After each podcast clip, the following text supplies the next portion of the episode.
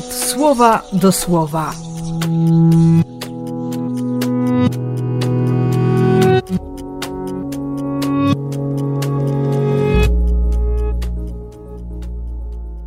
Siedemnasty kwietnia, poniedziałek.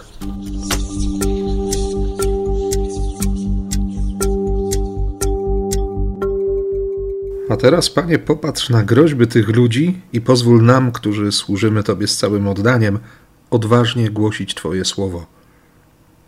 Gdy się tak modlili, miejsce, w którym się znajdowali, zafalowało.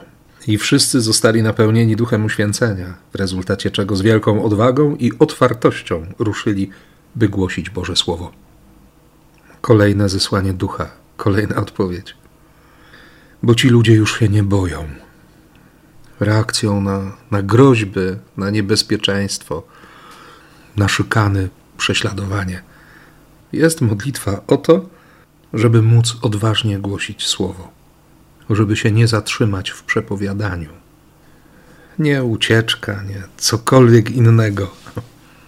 Oni już wiedzą.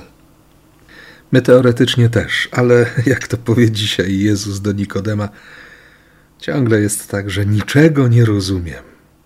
Każdy, każdy potrzebuje narodzić się z Boga, którego duch, niczym tchnienie, z jakim Najwyższy posyła swoje słowo, przypomina w działaniu wiatr. Nie możesz go ujrzeć, choć z łatwością rozpoznajesz jego obecność.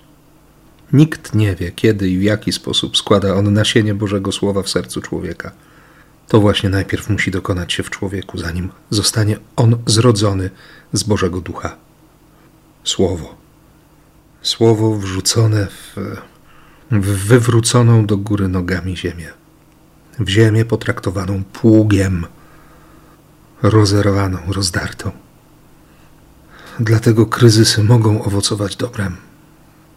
I dlatego życzę Ci wytrwałości i odwagi, by widzieć daleko bardziej, poza kryzys.